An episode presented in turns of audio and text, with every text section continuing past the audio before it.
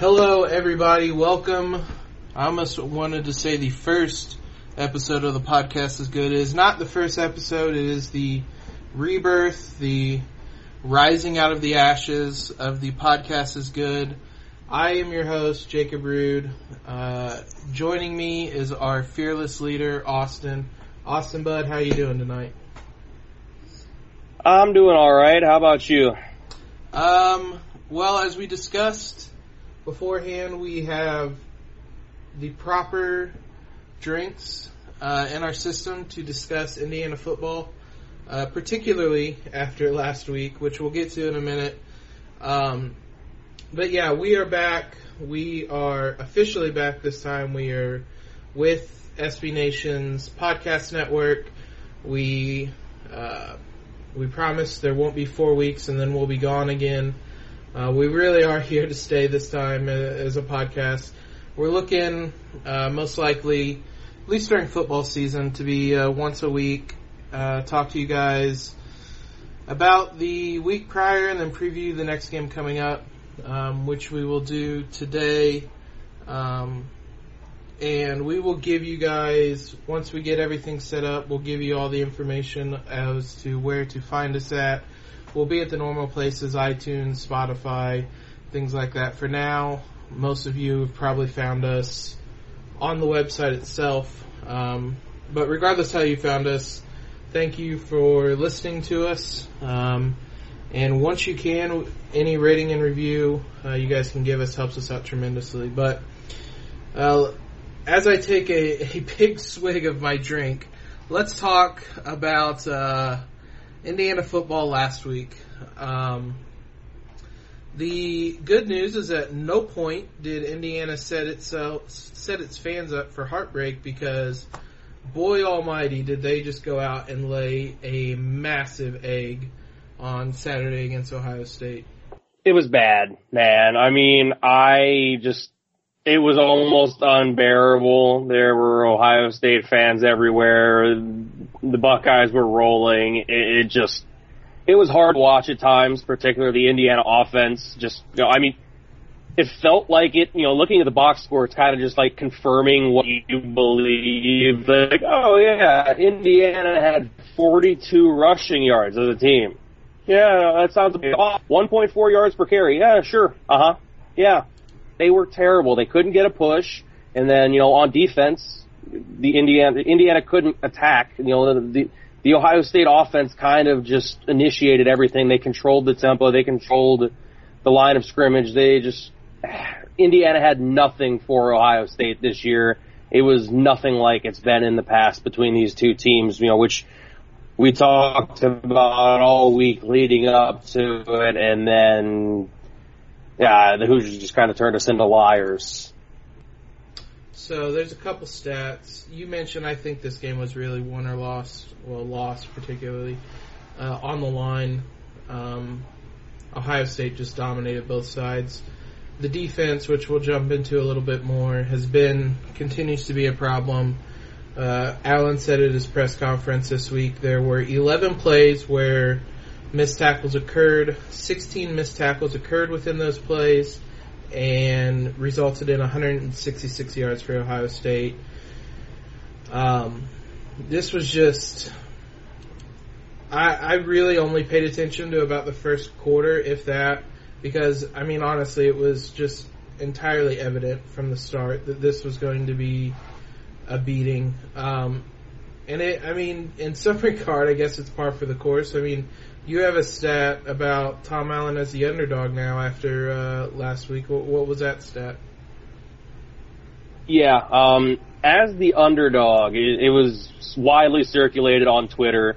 Tom Allen is one of two coaches in the country who just has never won as an underdog before. It's him and it's Jim Harbaugh. So he's got good company, I guess, if you're very satisfied with making bowl games and not beating your rivals. So um, Tom Allen is 0 and 14 as an underdog in Vegas. Harbaugh's 0 and 6. Um, the the I just want to put a positive spin on that. Um, it was the uh, it was Punjon Punt that tweeted this out, but he actually Tom Allen has been very good in games where he's a favorite. Um, he's actually 12 and two. The the two losses being Maryland in 2017 and Minnesota in 2018. I'm sure that a lot of people don't want to remember those very very terribly stupid footballs which took place on a Friday night in Minnesota. Um, so I guess the positive spin is when Tom Allen is supposed to win, he wins. When he's supposed to lose, he loses. Uh, too bad that he's supposed to lose a lot. This would be a lot better if we were Alabama instead of Indiana. Um, so yeah, that we I don't think anybody ever had any realistic ideas of us beating Ohio State, but I think what we all kind of expected is what had happened in years past, where we were able to at least hang with them.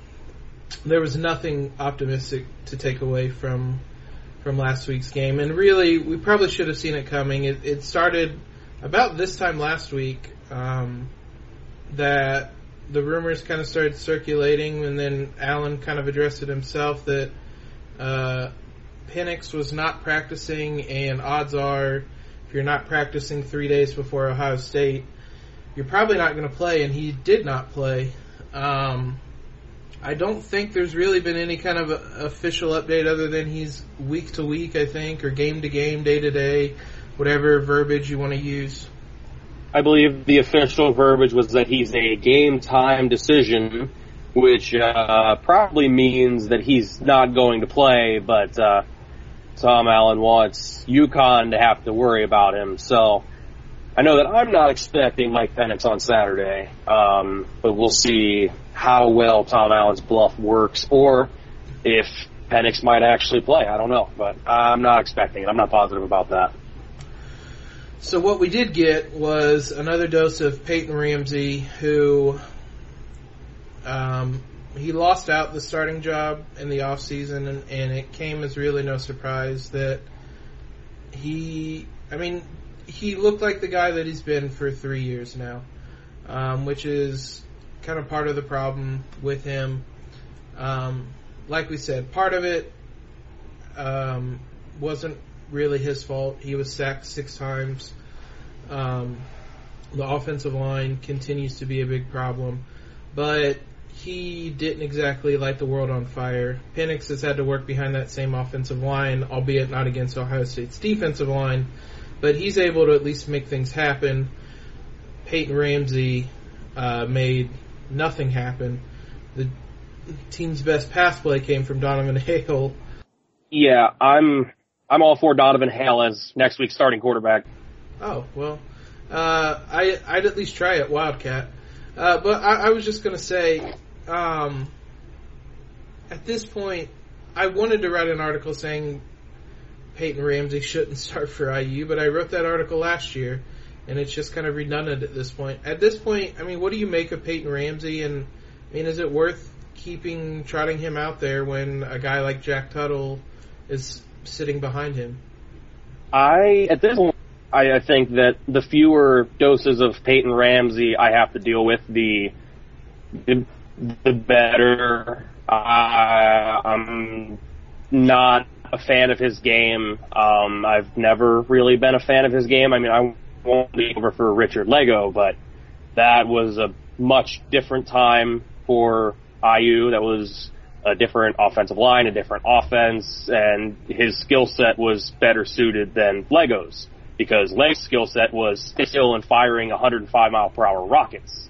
Um, but now when you have a guy like Penix, it was a no brainer for me to think, you know, hey, Penix is the guy.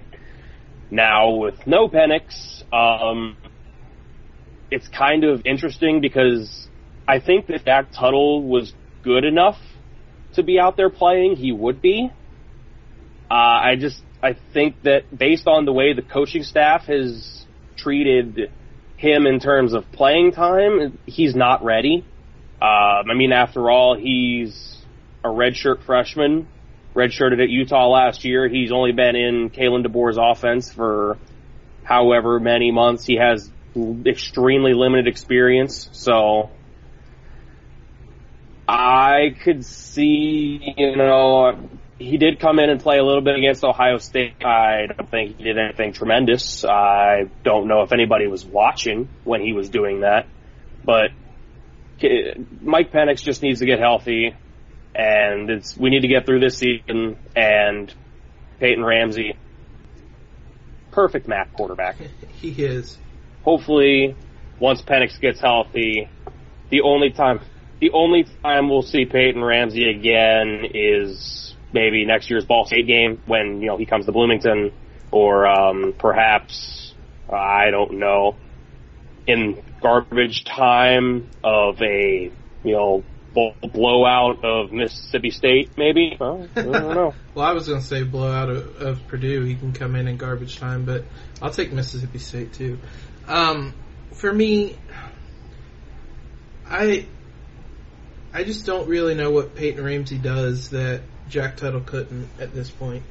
Um, I too was on the Peyton Ramsey train two years ago because at the time, as a, I believe he was a sophomore at the time, um, this version of him as a sophomore seemed like there was a lot of promise. The problem is he's essentially the same quarterback with the same type of flaws, notably his arm strength. He attempted 33 passes for 162 yards on Saturday. Um, so, I, I mean, it's hard to to be too critical on him against Ohio State because I think Ohio State is legitimately good, like college football playoff, very good. Yeah, Ohio State is three C in the CFP, making off whoever the two is good. Um, at least in my opinion, at this point in time, they just, yeah. I think Justin Fields is a legitimate Heisman contender. Uh, J.K. Dobbins, really good running back. They're, both of their lines are truly, truly solid. Um, and tr- Chase Young is probably a top five pick in the NFL draft coming up, plain and simple. Yeah, so I don't want to be too overreactionary, which we'll talk about here when we preview next week. But man, Ramsey just when I when he stepped onto the field with the offense, it's just such a different feeling than when Penix is out there. And I mean, at this point, I think they would win the UConn game with either of them at quarterback, and I would almost just put Tuttle out there just to see what they have um, which they may split time. It, hopefully, if everything goes to plan, IU jumps out to a big lead, and then Tuttle can go out there and get some more minutes um, on Sunday. But yeah, I mean, for me, it's just so frustrating watching this offense with Peyton Ramsey. And like the right system, if you have a good line where he just needs to manage a game, potentially he could be decent. But that is nowhere near what Indiana is. He could manage a game just fine for Michigan State or Wisconsin. I mean, he could totally do the Brian Lewerke thing where he's not good, but he might have a weapon or two and guys to block for him and that's really good and he'll make it work. Um, but yeah, that, that's not working at Indiana. You need somebody who's a game changer and that's Mike Penix and not Peyton Ramsey. I, I think that the thing that sticks in my mind the most from his performance against Ohio State was the play before the Donovan Hale touchdown pass. Whop Philyor was wide open down the field, just completely by himself in the seam. There wasn't a defender within, I don't know, maybe 10 yards any direction. He was wide open. Couldn't have been more open. Uh, the, the way that the play was drawn up was great. He was it was a guaranteed touchdown. All you have to do is throw the ball. And he missed him. And that, yeah, that basically just sums it up. He, he just, he didn't even see him. Just opted to not throw the long ball. And there went a touchdown. Luckily, um, they ran the trick play and still scored the touchdown anyway, but it didn't end up mattering in the slightest. So, but that stuck out to me, the fact that he had a wide open receiver 35 yards down the field for a touchdown and just said, no, I'm good. Yeah, and those are the types of plays that he should be making those reads on with his, even if it's a new offense, it's his third year, second, well, third year he started a game, so. Um, a couple other quick things from last week. Offensive line, as we said, continues to be a massive problem, which is odd. We were talking beforehand. This is a line made up of a lot of veteran players aside from from one member of it. I mean, is there any real explanation for why this offensive line sh- is struggling so much? I I have no idea. I mean, it, it seems like all of the pieces are there. You've got Coy Cronk and Hunter Littlejohn, two veteran guys who have all this experience, and in a perfect world, they're set up to maybe be fringe NFL guys, and you know, kind of the way that Indiana offensive lines have been in the past, where you have a guy like maybe not a Dan Feeney, but you've got a guy in there like a Brandon Knight who is pretty decent, you know, should be playing well. Um, but for some reason, even though they have Cronk and Littlejohn and even though Caleb Jones is the largest human being I've ever seen and even though, you know, it, it just, it's not working and I don't know particularly why. Um, I can't tell you, but they can't get a push. Indiana can't get a running game, 1.4 yards per carry last week. And at the same time, they couldn't protect Peyton Ramsey. So obviously Ohio State is a big, big, big, big, big, big, big challenge. But they, they didn't, they didn't perform well against Ball State. And I mean, uh, they, they performed yeah. fine against Eastern Illinois, but an offensive line composed of, you know, you, me, Alex Robbins, uh, hell, put Swick at center, Robin, Kyle Robbins at left tackle, and maybe, maybe that's fine. Yeah. It's not hard to do well against Eastern Illinois. So we don't have a lot of data points yet, but the ones that we have point to this offensive line not being great. Yeah, that was what I was going to say. Not to pick on them for specifically last week, but this is a line that struggled against the only other FBS team they played. Yeah, no, um, they, they played a MAC team and didn't didn't play well, so that's not a good sign.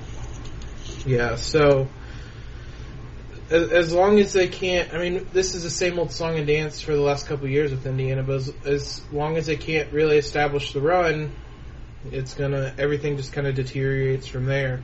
Uh, particularly when Penix isn't in. Um, the last thing which we touched on a bit, the defense was horribly exposed again. It's the same problems again that uh, that were apparent in the Ball State game. They can't make tackles. Um, as I said earlier, they had 16 missed tackles for over 150 yards. Um, this isn't even a problem specific to this season. It was a problem last season as well. Uh, it's another thing that's hard to really attribute to anything. I guess my question is, is do you see Tom Allen taking over this defense? He's not calling the plays. Is that going to be something where he jumps in thinking that that's going to fix things? Do you see him taking over play calling duty here in the near future? I really hope not because the the thing that I really don't want to see out of Tom Allen is any sort of waffling.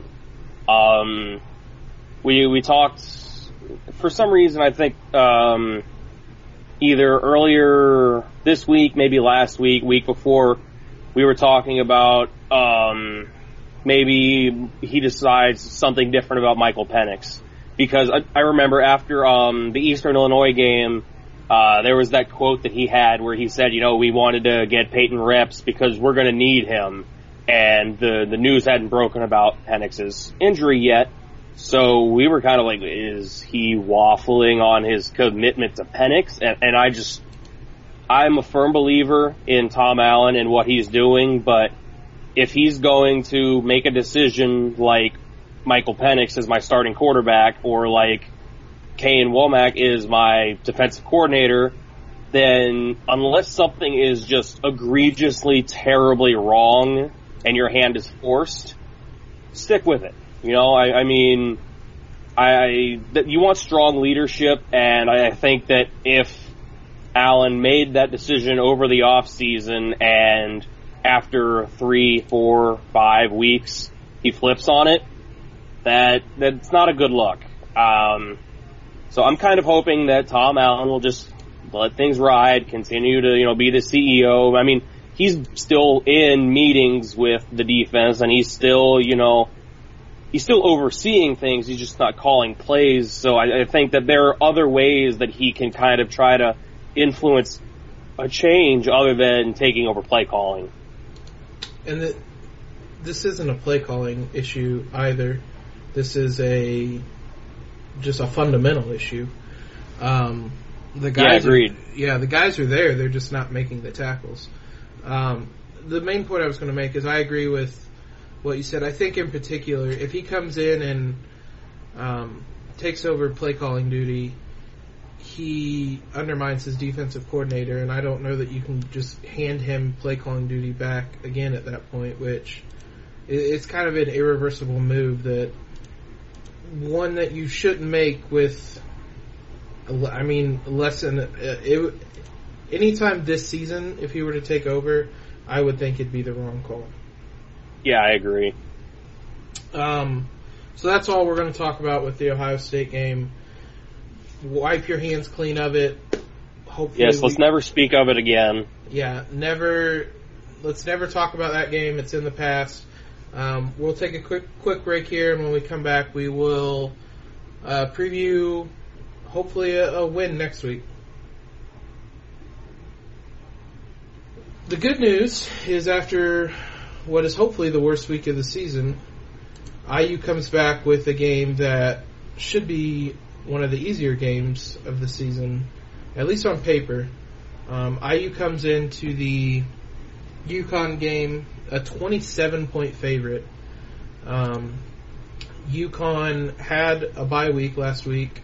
They opened the season um, against Wagner with a three point win and then lost to Lovie Smith's Illinois uh, by eight points before the bye week.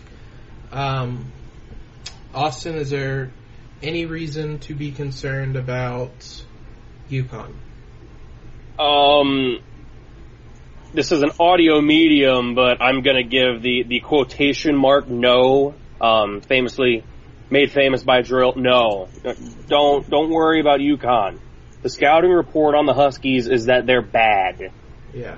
If you look at SP Plus, it ranks all 130 college football teams, and UConn is 124th. They're one spot behind New Mexico State. They're one spot ahead of UT San Antonio.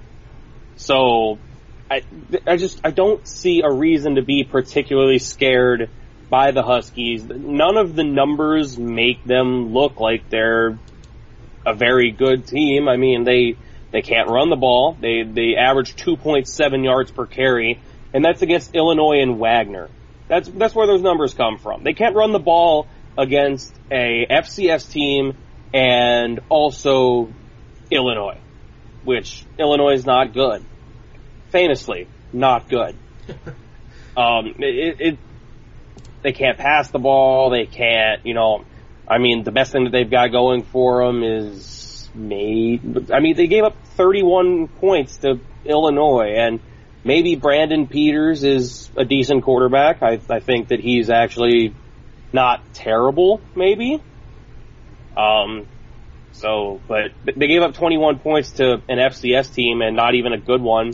It's not like they brought South Dakota State in or North Dakota State they brought in Wagner, who last made the FCS playoffs in 2012, apparently, which is a thing that I learned through, you know, searching what a Wagner college is. I don't know that place. Nobody does. It apparently exists. And UConn barely beat them. Yeah. Um, you mentioned S&P Plus. They give Indiana 97% chance of winning this game. Their projected margin is 32.2 points. Yeah, it's not every it's not every day that the Hoosiers are not only four touchdown favorites, but they're also projected to cover. It, it just I don't see a reason to be as worried as some people are. Um, I actually think IU covered against Eastern Illinois too, which they did. Which is the Hoosiers. They did cover against Eastern Illinois. Um, but you mentioned, which we talked about a little bit, um, a bit of an overreaction to how how poorly IU played against Ohio State, which in one regard is fair because that was just from like an effort and execution standpoint. Def, I would say definitely the worst game under Tom Allen and one of the worst in recent years. Yeah, it wasn't good. Yeah, is there any? I mean, there isn't really any reason to worry yet, though, is there? I, I think that if you're going to be worried about anything with this Hoosier team, in terms of how they performed against Ohio State, who we said should be a college football playoff team, you should worry about Indiana's ability to compete with Michigan, Penn State. Don't worry about UConn. Worry about the big fish. You know, worry about you know, the, the Michigan State game next week, if you're going to worry about anything coming up soon.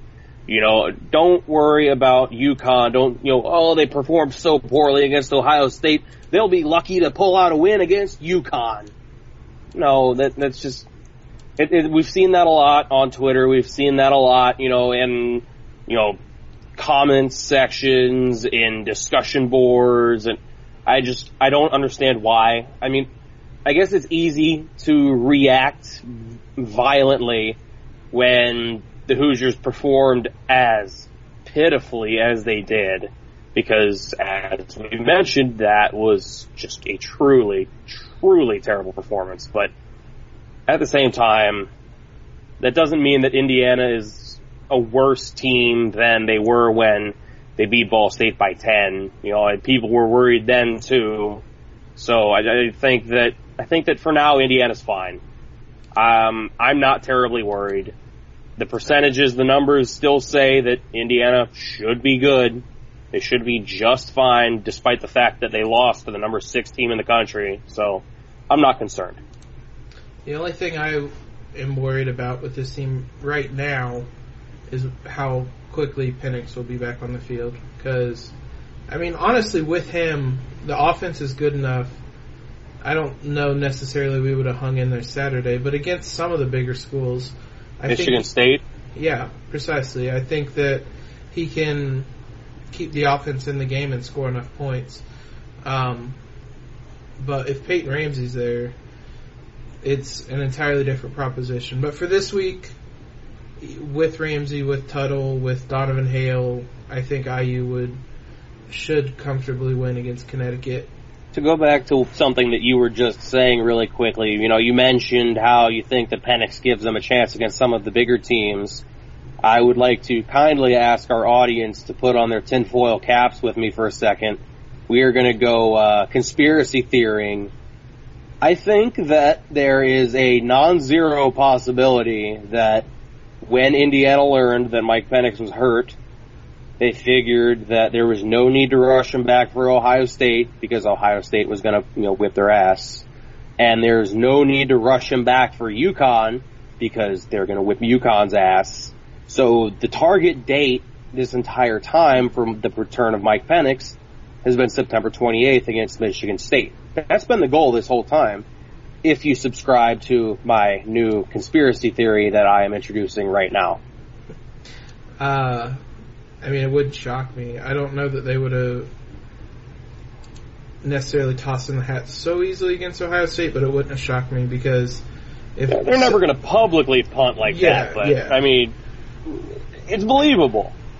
Yeah, which I mean, seeing how it played out, I mean, maybe I Penix wouldn't have really made a whole lot of difference. Mike Penix wasn't playing safety and making all them tackles. Yeah, well, he probably could have tackled about as well as some of the guys out there.